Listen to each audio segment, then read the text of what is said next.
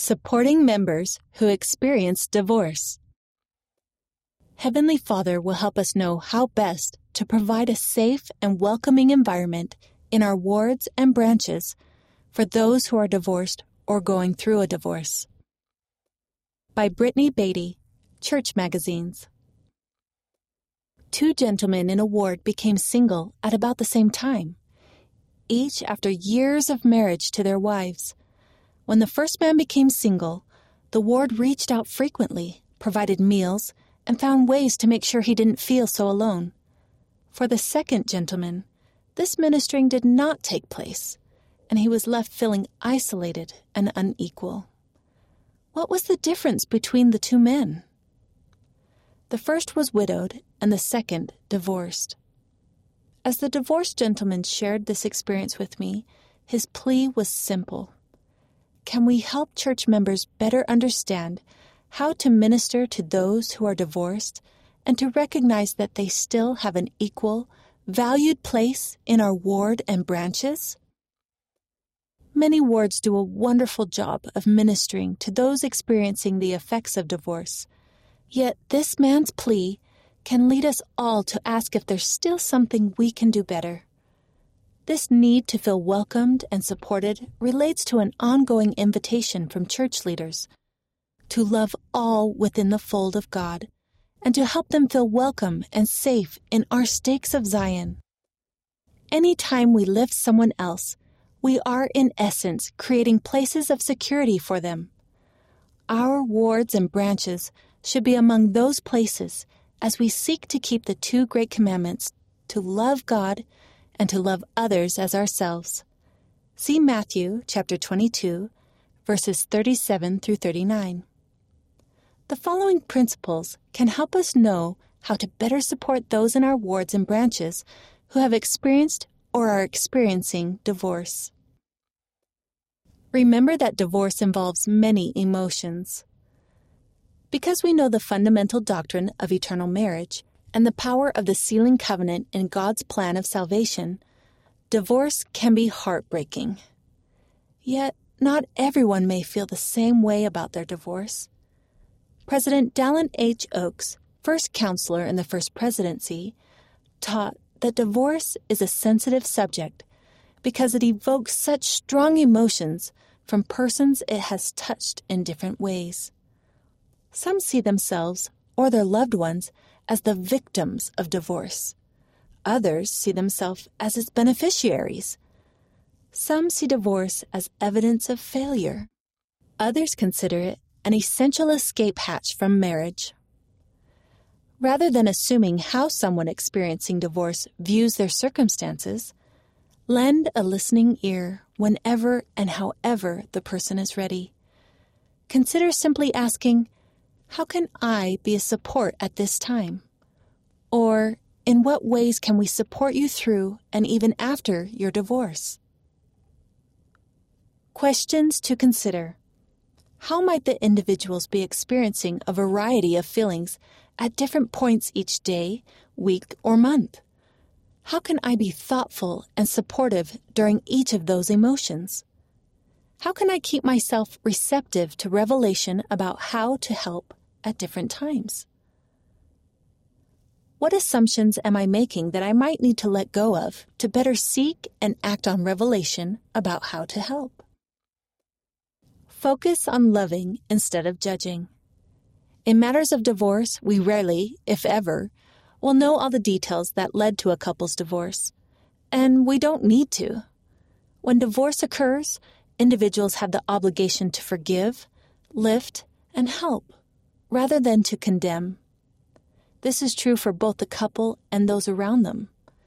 We must be cautious to focus on loving others, not judging them, regardless of which of the spouses we have a stronger relationship with. Instead of focusing on judgment, we can focus on love and unity, as taught by Sister J. Annette Dennis, first counselor in the Relief Society General Presidency. How often do we judge others based on their outward appearance and actions, or lack of action, when, if we fully understood, we would instead react with compassion and a desire to help instead of adding to their burdens with our judgment. We are commanded to love others, not to judge them. Let's lay down that heavy burden. It isn't ours to carry. Instead, we can pick up the Savior's yoke of love and compassion. Everyone needs to feel that they really do belong and are needed in the body of Christ. Questions to consider What can I do to focus more on loving others as Jesus Christ does? Are there ways I am judging someone, including finding or assigning fault, that might be holding me back from being able to provide needed support? What can I do to better feel the love of God for others? Look for ways to include them. Through divorce, individuals often lose friendships that originated through their ex spouse's friends or family. And what happens when friendships were formed during the marriage and friends may no longer be able to invite both ex spouses to activities at the same time? One sister shared that she and her husband had often attended a weekly game night with friends in her ward. After the divorce, she was saddened when the invitations to game night stopped coming because it was only couples who had attended. Another sister shared that many ward members assumed that because she was now a single mother, she wouldn't have time to attend activities with friends like she did before. Therefore, they didn't invite her so that she wouldn't feel sad in not being able to come. However, this simply left her feeling more isolated and alone. This sister shared that it would have felt nice to simply continue to be invited, even if she couldn't join, to know that others wanted her there. Every situation is different, but we all need to feel the warm hand of friendship and hear the firm declaration of faith. Questions to consider What adjustments to activities can I make to help members who are single feel equally as comfortable in attending as married couples do? How can our ward provide additional opportunities for inclusion with activities that fit the needs of members who are divorced? What activities might help my friend serve or contribute, especially if his or her confidence needs to be restored after a difficult relationship? First observe, then serve. Those experiencing divorce are adjusting to changes in finances, schedules, emotions, daily and annual traditions, living arrangements, and more. This is true for adults as well as their children, who may also be taking on additional responsibilities in their homes. Ward or branch councils can consider how to support each member of the family including the children. As individuals, we also have many opportunities to see needs and then prayerfully act on personal revelation to help fulfill them. One sister was blessed when a neighbor realized that her ex husband had typically performed annual fall yard cleanup, including winterizing sprinklers, and offered to do it for her and show her what to do. A single father was blessed when neighbors provided ideas for reliable babysitters in his new area. Here are other ways ward members have helped families. Ward, youth, and primary leaders set examples of fatherly or motherly influences as appropriate in the children's lives. Christmas gifts were donated, as was money to help with mission costs. Extra food from youth conferences or activities was sent home to the family. Ward members attended children's sporting activities. Teacher councils discussed how to be mindful of children from a divorced home, especially with lessons about families, or when the children attended the ward only every other week when they were with a specific parent. An older couple took the single parent family under their wings.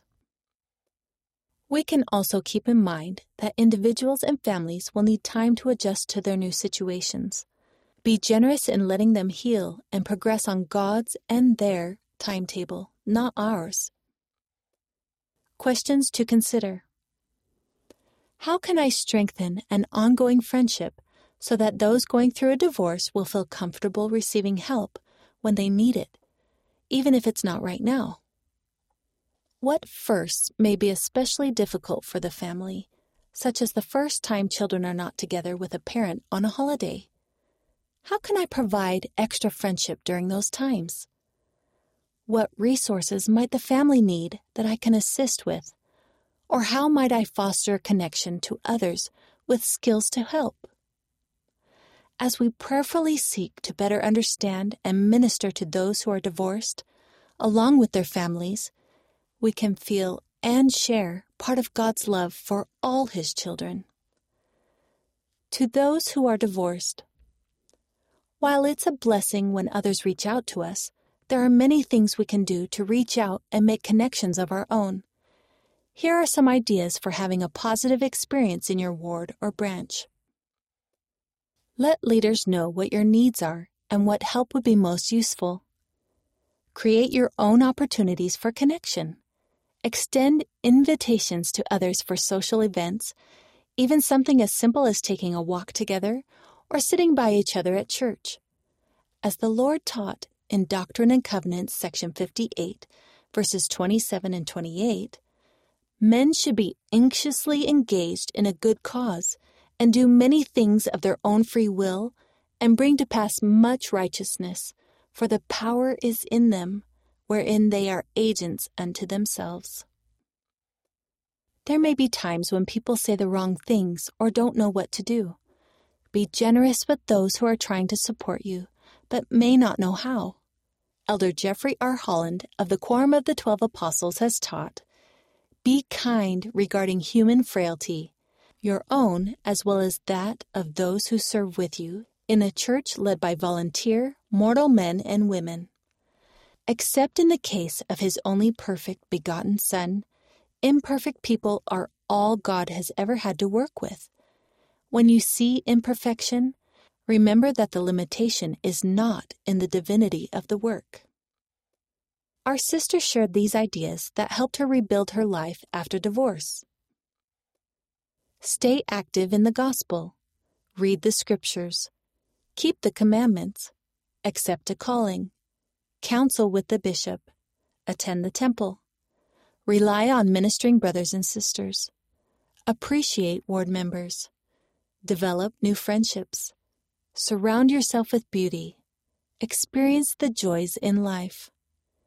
As you strive to have positive experiences in your ward or branch, you will feel the strength that comes through the Lord, who can ease the burdens which are put upon your shoulders, that even you cannot feel them upon your backs, that ye may know of a surety that I, the Lord God, do visit my people in their afflictions.